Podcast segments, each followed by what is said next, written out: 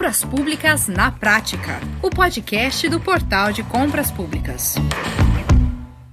Opa, chegamos! Está começando mais um Compras Públicas na Prática. Eu sou Max Gonçalves e como nós estamos no mês de março, o mês da mulher, hoje eu quero chamar sua atenção para a atuação feminina no universo das compras governamentais. Será que as mulheres têm um espaço significativo em todos os processos das compras governamentais? Seja como gestoras, pregoeiras, é, advogadas, consultoras, integrantes dos órgãos de controle, empreendedoras. Bom, olha só, nós convidamos três mulheres relevantes desse cenário para nos trazer o seu ponto de vista sobre a atuação feminina nesse ecossistema. São elas a doutora e mestre em Direito, professora da PUC de São Paulo, assessora de controle externo do Tribunal de Contas do município de São Paulo e advogada especialista em licitações e contratos administrativos, doutora Cristiane Stropa. Também conosco a consultora de políticas públicas do Sebrae São Paulo, responsável pela agenda de compras públicas do Sebrae de São Paulo, Camila Patrício. E a nossa terceira convidada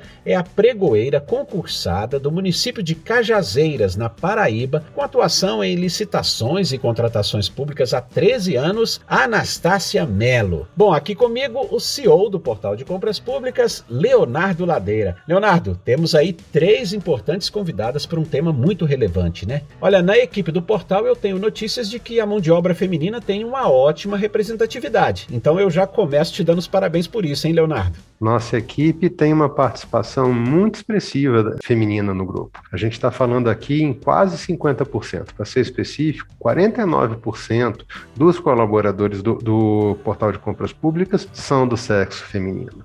A nível de, de gerência ou superior, a gente está falando de um terço delas. Ainda dá para melhorar, eu tenho consciência disso, mas já é uma participação muito efetiva e muito bacana. E tem equipes que têm a enorme maioria feminina, como por exemplo a própria equipe que trata de eventos, né? Do planejamento e execução, é, praticamente toda a equipe é feminina. Estou tendo dificuldade de lembrar de um nome masculino dentro do time. Muito bom, Leonardo. Agora eu gostaria de começar então ouvindo uma avaliação das nossas convidadas sobre como elas têm percebido o crescimento das mulheres no setor de compras públicas, não é? é na sua área de atuação especificamente e os diferenciais que elas oferecem. Então nós vamos começar com a senhora, doutora Cristiane. Bom, eu diria que esse setor de contratações públicas por estar envolvido numa área, né, especialmente quando a gente pensar na área jurídica do direito administrativo, sempre foi um setor muito masculino, né, mesmo que não se exija para quem atua nessa área de contratações uma formação jurídica, mas assim, a minha experiência, eu estou nessa área há 30 anos, a, a minha experiência sempre foi contar mais com homens atuando do que com mulheres, mas eu tenho visto mais recentemente, eu diria, aí um movimento de talvez uns cinco anos para cá, de uma ampliação da presença de mulheres. E isso ficou muito evidente, em especial agora com a pandemia, com a ampliação de eventos online. É, então, quando verificamos a participação, há uma ligeira é, é, é participação feminina em termos de montante do que quando correspondente a homem. Curiosamente, eu acho que é um dado curioso, porque em termos de sociedade nada mudou, mas o que eu tenho visto é que as mulheres têm tido mais interesse em atuar na área das contratações, então eu tenho percebido sim. Né, mais mulheres, pelo menos participando de eventos de capacitação, do que de homens. Mas é, nada em especial, eu acho que nada aconteceu né? nenhum fenômeno, nenhum incentivo, nada que tenha é, mostrado o porquê, mas que realmente isso aconteceu, aconteceu sim. Camila, e mulheres empreendedoras, hein? Nós temos um crescimento? Qual que é a sua avaliação a partir do seu campo de atuação no Sebrae, hein? Me chamou muita atenção perceber o quanto a participação da mulher nesse ambiente é expressiva, né? Eu tenho rodado o estado de São Paulo, realizando o Sebrae aqui em São Paulo, a gente tem um projeto chamado Consórcio Empreendedor, onde a gente trabalha a, as políticas públicas do Estado a partir dos consórcios, porque a gente acredita que a gente ganha escala, a gente tem uma melhor interação com os municípios a partir desse trabalho. E aí é muito engraçado que, assim, quando a gente olha primeiro para o consórcio, eu vejo que, da maioria dos consórcios que a gente é, vem trabalhando, as secretárias executivas são mulheres, né? Então, o cargo de secretária executiva é ocupado por mulheres. Eu acredito que isso se dá pela postura que a mulher tem, pela, pela determinação, pelo foco, pela organização que é impresso nesse trabalho. Né, que é fundamental e necessário. E aí, para além disso, quando a gente vai para o município de maneira individual, eu tenho percebido uma crescente no que diz respeito a política, né? Então, é, aumentou sim, ainda é muito tímida a participação da mulher em cargo como prefeita, mas como secretária, né? Secretária de gestão, secretária de governo, secretária de desenvolvimento, nós temos muitas delas e isso extrapola para a área, para o departamento de compras, para o departamento de licitação, ou até mesmo é, como diretoras de, de contratos e de gestão do orçamento. Então, é muito interessante que eu percebo, aí depois que eu tive essa, esse olhar mais clínico, de observar realmente, eu até peguei algumas listas de presenças das capacitações que a gente vem realizando, e aí, de verdade, a maioria é esmagadora de mulheres. Né? É, eu percebo que elas precisam melhorar a capacitação delas, porque na maioria das vezes, e aí não é só as mulheres, mas também os homens, principalmente quem ocupa esses cargos, geralmente eles prestam concurso para áreas administrativas da prefeitura e acabam sendo direcionados para essa área de compras. E os diferenciais das mulheres, Camila? A facilidade que essas mulheres têm em lidar com processos administrativos, jurídicos, então são muito mais minuciosas, elas estão muito mais abertas às possibilidades. Eu percebo que numa, numa discussão entre é, quando a gente fala, por exemplo, agora da nova lei da 14.133, né, que a gente apresenta as possibilidades que essa nova lei traz, a sensação que eu tenho, isso não é dado, né, nós não fizemos ainda uma pesquisa sobre isso, mas a percepção que eu tenho quando nós estamos aprofundando na temática, é que as mulheres são muito mais curiosas em entender a prática dessa nova temática, de como que a lei vai funcionar, e elas olham com um olhar muito mais livre de julgamentos e dispostas a é, mergulhar profundamente nessa mudança, nessa transformação. Até porque eu observo, é, principalmente quando a gente fala do interior de São Paulo, que a gente tem uma maioria de mulheres que, além de trabalhar nas prefeituras, elas ainda acumulam né, as suas funções domésticas, as suas funções de apoio, de cuidado dos seus filhos, enfim. Então, é muito comum, por exemplo, quando a capacitação é externa do município delas, elas terem que se virar nos 30, né, para poder é, pedir para que alguém vá buscar as crianças na escola, porque geralmente elas têm essa prática de sair na hora do, do almoço, é, do trabalho da prefeitura e correr para casa, buscar a criança na escola, levar a criança para casa, dar comida para a criança e voltar para o seu trabalho.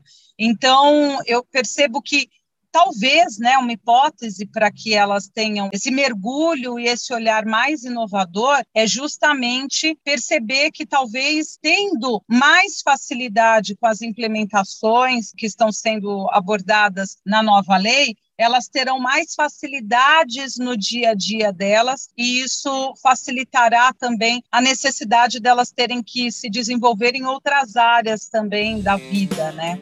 Anastácia Mello, pregoeira concursada em Cajazeiras. É, como pregoeira e responsável pelas compras públicas de um município, a senhora tem percebido o crescimento de mulheres no setor de compras públicas? É, como que estão em termos de representatividade, hein, Anastácia? Eu tenho percebido, sim, há um crescimento. Observe que há uma década os homens predominavam bastante nessa área. Raramente a gente via alguma professora, a gente via alguma consultora, não se via muitas pregoeiras. E hoje sim, é uma realidade que vem mudando. É, as mulheres têm tomado um espaço que lhe cabe, porque as mulheres, a ciência já diz, a mulher ela é mais sensível, ela é mais perfeccionista, a mulher por si só ela já tem, a mulher, eu digo assim, que, que, que labuta, que trabalha nessa área, ela se acostuma com o ritmo de estudos, ela enfim, tem mais persuasão, não é porque eu sou mulher, mas eu, eu vejo todas essas características na mulher, diferentemente dos homens. Eu acho que os homens, eles são mais práticos. A mulher, além de ser mais prática, mas ela tem um condão, ela tem um viés de perfeccionismo, de deixar o processo mais redondo, de deixar, de ter um traquejo melhor na hora da negociação dos lances. Enfim, eu acredito que tem crescido muito comparado a uma década, que foi onde eu pude fazer uma pesquisa. É, as mulheres têm crescido demais nessa área. Agora, Camila, as mulheres são representativas entre as empreendedores que querem vender ou já vendem para os governos? E no estado de São Paulo, qual é a sua percepção nessa esfera de atuação, hein? Quando a gente fala de licitação, ainda existe um grande tabu quando é, o assunto é micro e pequena empresa.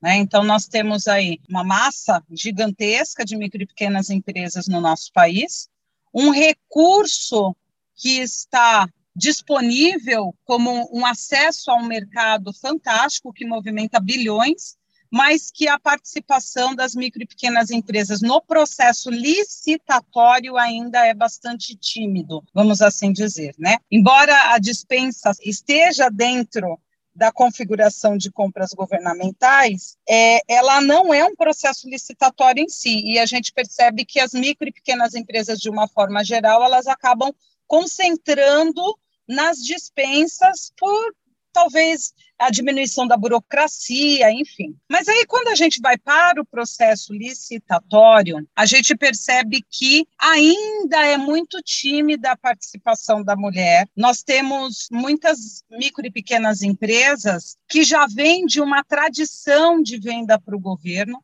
mas aqui no estado de São Paulo, o Sebrae vem fazendo um trabalho muito forte de sensibilizar micro e pequenas empresas para a importância desse mercado, que já está ali. É prático, é, no sentido de que, é, que é uma coisa que eu sempre falo para eles e elas, né? A ideia é: você já tem um mercado potencial que, se você aprender o caminho das pedras, você consegue se desenvolver. Então, o que, que eu percebi? Que a mulher ela tem mais facilidade de perceber essa oportunidade e ela se torna muito mais curiosa e engajada em entender o processo com mais uh, minuciosidades, vamos assim dizer, diferente dos homens, tá? E aí, o que que acontece? Com isso, a gente acaba tendo uma qualidade. Então, é assim: quando a mulher participa de um processo licitatório, você percebe que ela vai para o jogo com muito mais é, engajamento, com muito mais repertório, com muito mais conhecimento, porque ela se dedica a entender o processo, ela não vai simplesmente como uma aventureira, o que é diferente, às vezes, do perfil dos homens, quando eu percebo esse aspecto das compras governamentais. Tá? Então, é, ainda é muito tímido, sendo muito sincera, a participação das mulheres nesse universo das compras governamentais ainda é tímida, mas nós estamos é, no caminho de capacitá-las e de prepará-las para que elas não só participem das licitações, mas também saiam como vencedoras dessas licitações. E a pandemia, Camila, alterou o cenário das mulheres empreendedoras? É, com a entrada da pandemia, quando chegou toda essa situação, nós percebemos que muitos homens acabaram perdendo seus empregos e essa facilidade da mulher, essa flexibilidade, na verdade, né, uma flexibilidade da mulher, essa resiliência que ela tem, é, fez com que muitas mulheres se tornassem pai e mãe, e aí com isso, o que, que aconteceu? Muitas delas acabaram por começar a empreender é, com atividades que dê para elas conciliar a, as dificuldades ali do dia a dia do, dos trabalhos domésticos, dos trabalhos é, com a família, do cuidado com filhos, com a casa, e também de empreender. Então, essa, essa possibilidade de ter um negócio que vá facilitar que ela consiga cumprir essas duas funções, eu percebo que são frentes que trouxeram e que aí equilibrou bastante a participação da mulher no empreendedorismo, né? E, e, é engraçado que esses números, esses dados da participação da mulher no empreendedorismo, ele é flutuante. Tem épocas que o homem está um pouquinho mais à frente, dali um pouco, é, no ano seguinte, as mulheres estão na frente. E agora, nesse momento, a maioria dos negócios é, estão concentrados realmente nas mulheres, né? Mas ainda na temática das compras governamentais, é, ainda existe muita lenda, vamos assim dizer, de que é, é, existe muito medo também. Ah, eu não vou receber do governo, ou poxa vida, é burocrático demais, eu sou pequeno demais, eu não tenho condições de vender para o governo, enfim, então nós estamos nesse processo de desmistificar tudo, toda essa essa lenda, né, essa história, não sei se lenda, mas talvez é, toda essa, essa sistematização, que eu não sei se é proposital ou não, de que vender para o governo é um problema, né? Um, é um grande problema, mas enfim. Doutora Cristiane, é, mudando um pouco do foco de atuação, as mulheres são representativas nos tribunais de contas?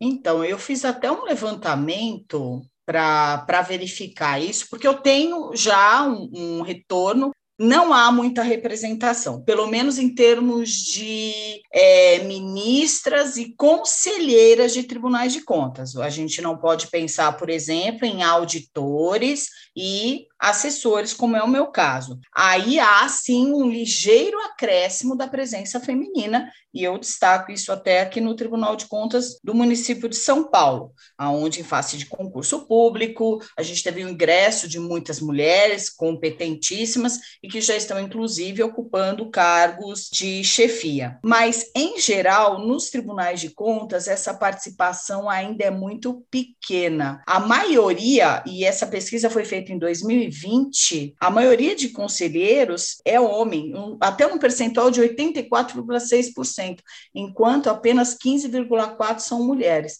Então, em termos de representação feminina nos tribunais de contas, é pouca, é muito baixa.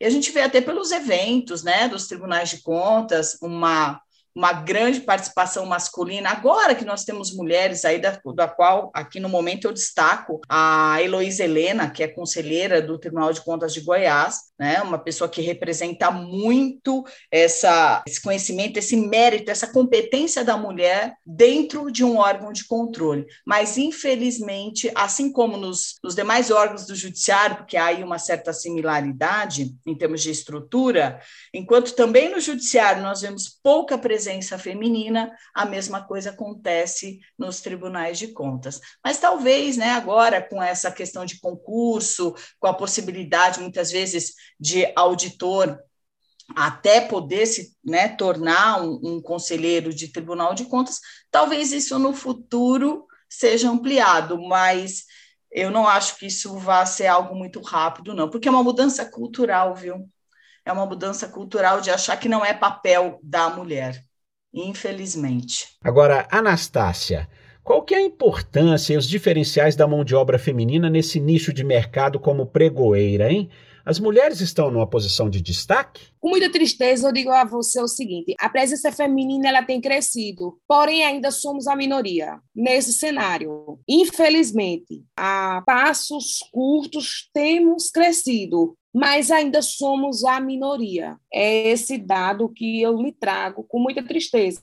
Enfrentamos ainda uma resistência muito grande por parte da alta gestão muitas vezes e logicamente comandada por homens. Em falando de Nordeste, como nós estamos focados e a pergunta inicialmente foi falada sobre o Nordeste, eu acredito que começa por uma questão cultural. Os homens eles devem ceder mais espaço às mulheres. E acredito que passa por uma questão de políticas públicas. É, sem dúvida nenhuma, deve existir uma maneira de se ter cotas para o público feminino. Então, acredito que deveria se ter uma, uma legislação, uma cota para o público feminino assumir determinados cargos.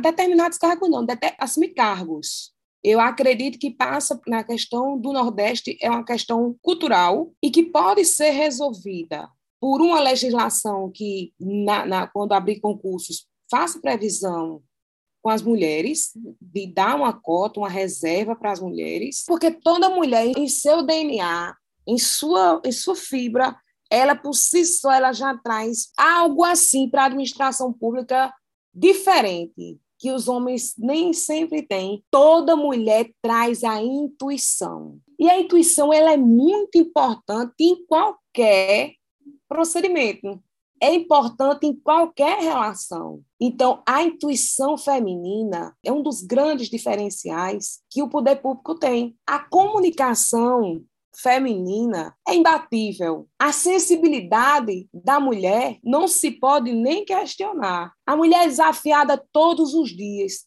No momento que a gente passa por desafios, nós nos sentimos muito mais encorajadas a, no outro dia, se levantar e vencer mais um dia em favor do interesse público. E outra coisa, ser mulher no mundo das licitações é como desconstruir a Amélia. Ela consegue ser multi.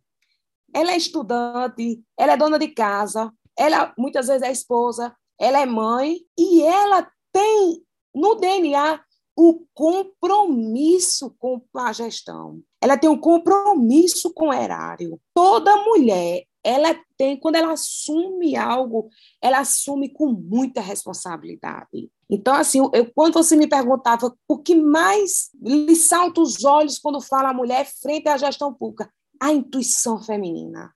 Vocês sabem, né? Que a intuição feminina não falha. Então, quando vê um fornecedor distante, a intuição feminina já dispara o alerta. Quando já olha assim, diz, isso aqui vai dar errado. Quando olha o edital, é dizer que a intuição feminina é, sem dúvida nenhuma, o maior ganho que o poder público tem, aliado à comunicação, à sensibilidade, à persuasão, e a mulher por si só já é guerreira, já nasce guerreira.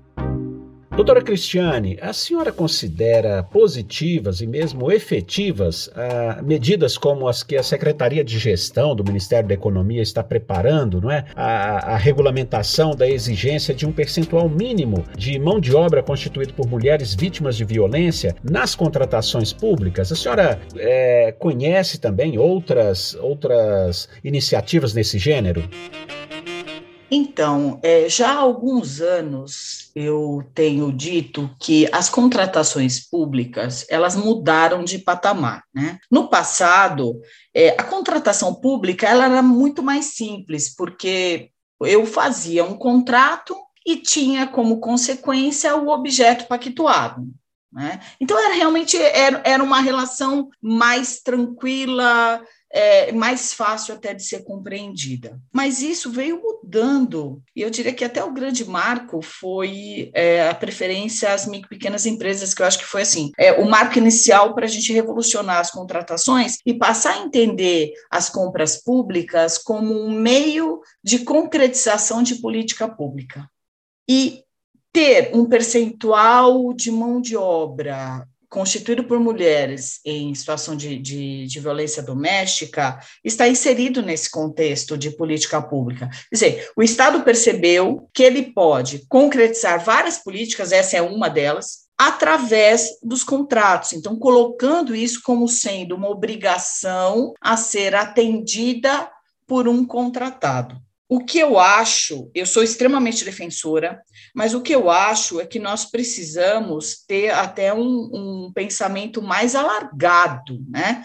É, eu acompanhei essa norma, né? Está em audiência pública, a SEGES fez inclusive uma, uma live, trouxe é, uma pessoa que trabalha com essa questão de situação de violência doméstica, e realmente está constatado que já há anos, não só agora que essa questão da pandemia, eu acho que a pandemia só evidenciou isso, que as mulheres elas estão se colocando à frente para trazer renda.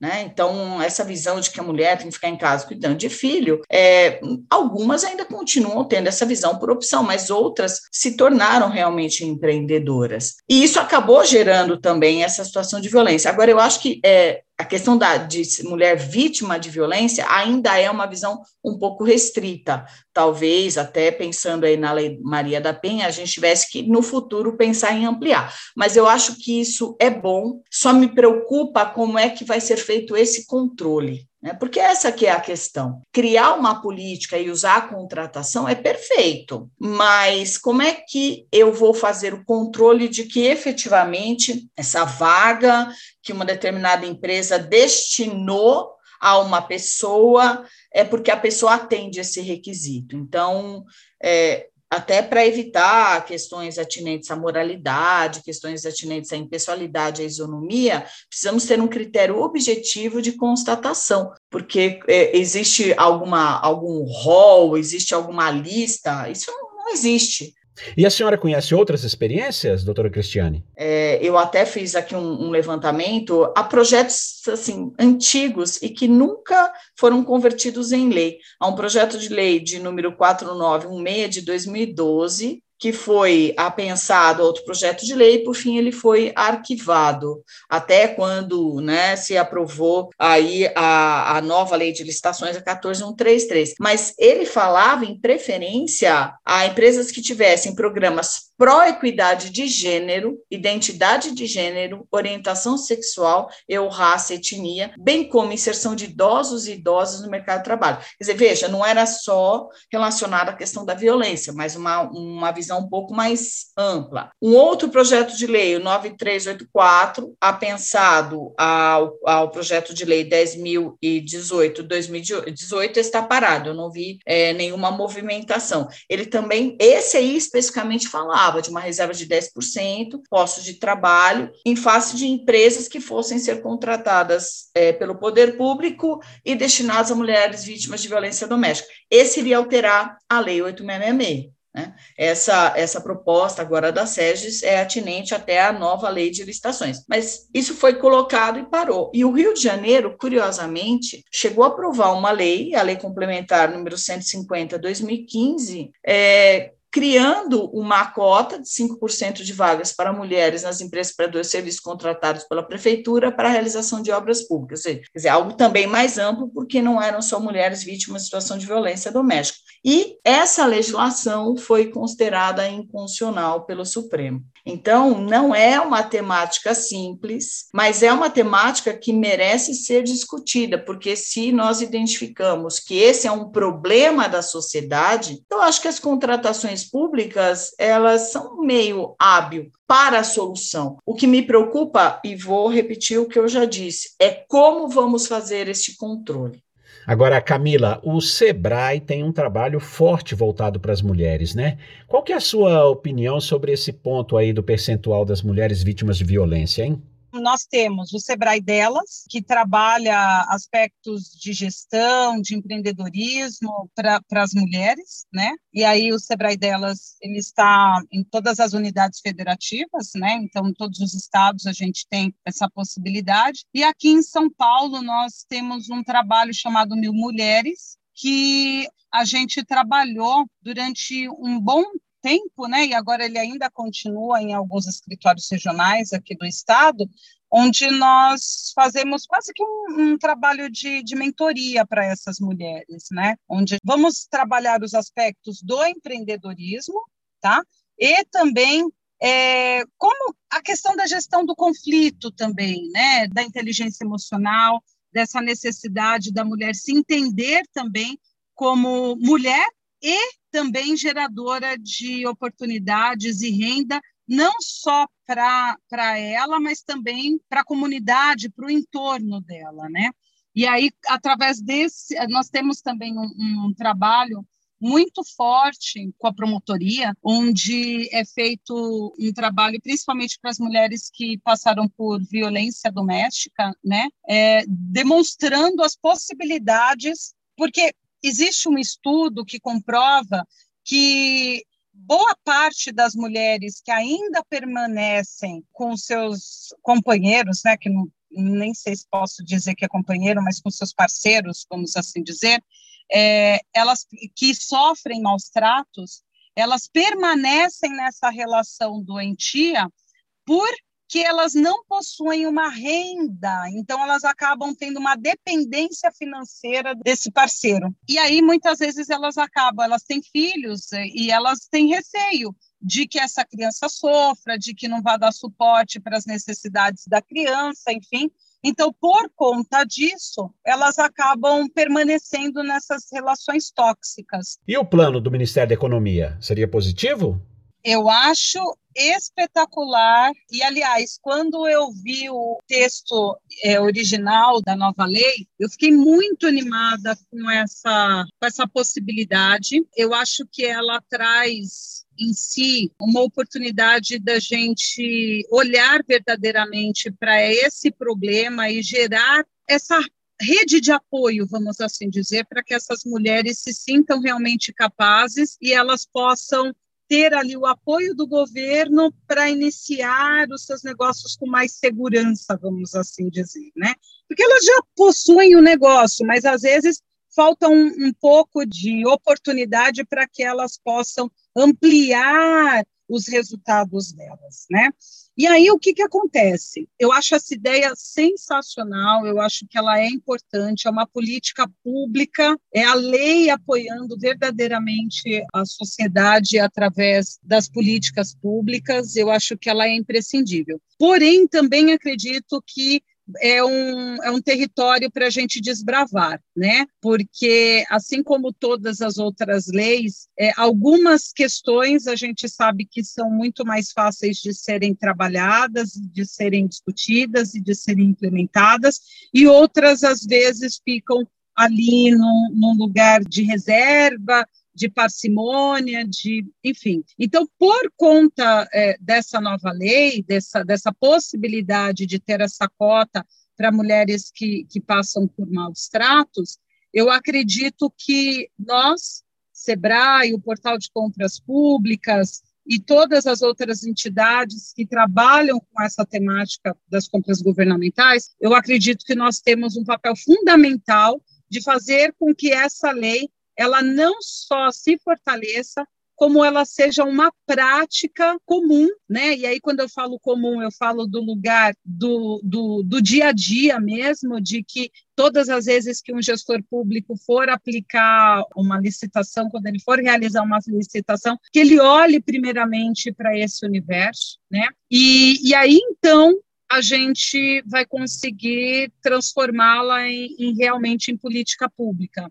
Né? Eu gostaria também de ouvir a opinião da Anastácia. Anastácia, um percentual mínimo né, destinado a mulheres vítimas de violência é um bom caminho? Compreendo como um avanço, compreendo como uma virada de chave. Acredito que a iniciativa do Ministério da Economia, através do, do Dr. Renato Finilli e sua equipe, quando pensou isso, é, pensou muito bem. Estatisticamente, há ainda muitas mulheres vítimas de violência e voltar ao mercado, ingressar no mercado de trabalho após esse abalo todo, não é fácil e acredito que foi uma grande iniciativa e está sendo uma grande iniciativa que deve ser, inclusive, copiada pela, pela as administrações públicas municipal e estadual. Muito bem, perfeito. Leonardo, podemos dizer que temos boas notícias sobre a participação das mulheres nesse segmento de compras públicas, né? Eu aproveito também aqui para já agradecer a sua presença em mais esse episódio. Março, mês da mulher. A gente costuma falar que mulher merece flor todo dia. Agora, todo dia ela também precisa e merece de reconhecimento o foco da conversa, no meu entender, é esse: é mostrar que elas têm um papel de trabalho tão expressivo e tão importante quanto o masculino no setor. A gente tem certeza que é, que é um espaço onde elas, se já não encontraram, elas estão muito próximas a encontrar a, a igualdade que é tão demandada e é tão justa e tão necessária. Eu que agradeço mais uma vez esse nosso bate-papo, Max. É sempre legal acompanhar a fala de, de pessoas que estão sentindo isso que a gente está conversando na pele todo dia e muito melhor do que eu, homem que estou vendo de longe e batendo palma. É muito bacana ouvir quem sabe o que, é isso no dia a dia, quem acorda e passa o dia e vai dormir sentindo na pele o que, que é isso. Então, palmas para elas, que elas tenham cada vez mais espaço, cada vez mais reconhecimento, não só nesse mês de março, mês da mulher, mas no ano todo. É devido e merecido, ok? Muito bem, infelizmente nosso tempo chegou ao fim e nós vimos nesse episódio que a importância das mulheres no universo das compras públicas é crescente, não é? Tanto em número quanto na qualidade da participação profissional que elas conferem a essa área. É visível e de fácil constatação o espaço feminino consolidado na operação de licitações públicas e também no ensinar assessorar, no pensar as compras governamentais. Olha, eu quero então agradecer aqui muito também a gentileza da participação da consultora do Tribunal de Contas do município de São Paulo, doutora Cristiane Stropa, da consultora de políticas públicas do Sebrae de São Paulo também, Camila Patrício, e da pregoeira concursada do município de Cajazeiras, na Paraíba, Anastácia Melo. Olha, a todas, muito obrigado, hein? No mais, eu tá gostaria certo. muito de agradecer a todos vocês, mais esse momento que nós nos encontramos. Legal, muito obrigada. Eu que agradeço. Igualmente, até logo. Pois é, e a você que nos acompanhou até aqui, muito obrigado. Para saber mais, acesse o nosso site www.portaldecompraspublicas.com.br. Um forte abraço para você e até a próxima. Você ouviu Compras Públicas na Prática, o podcast do Portal de Compras Públicas.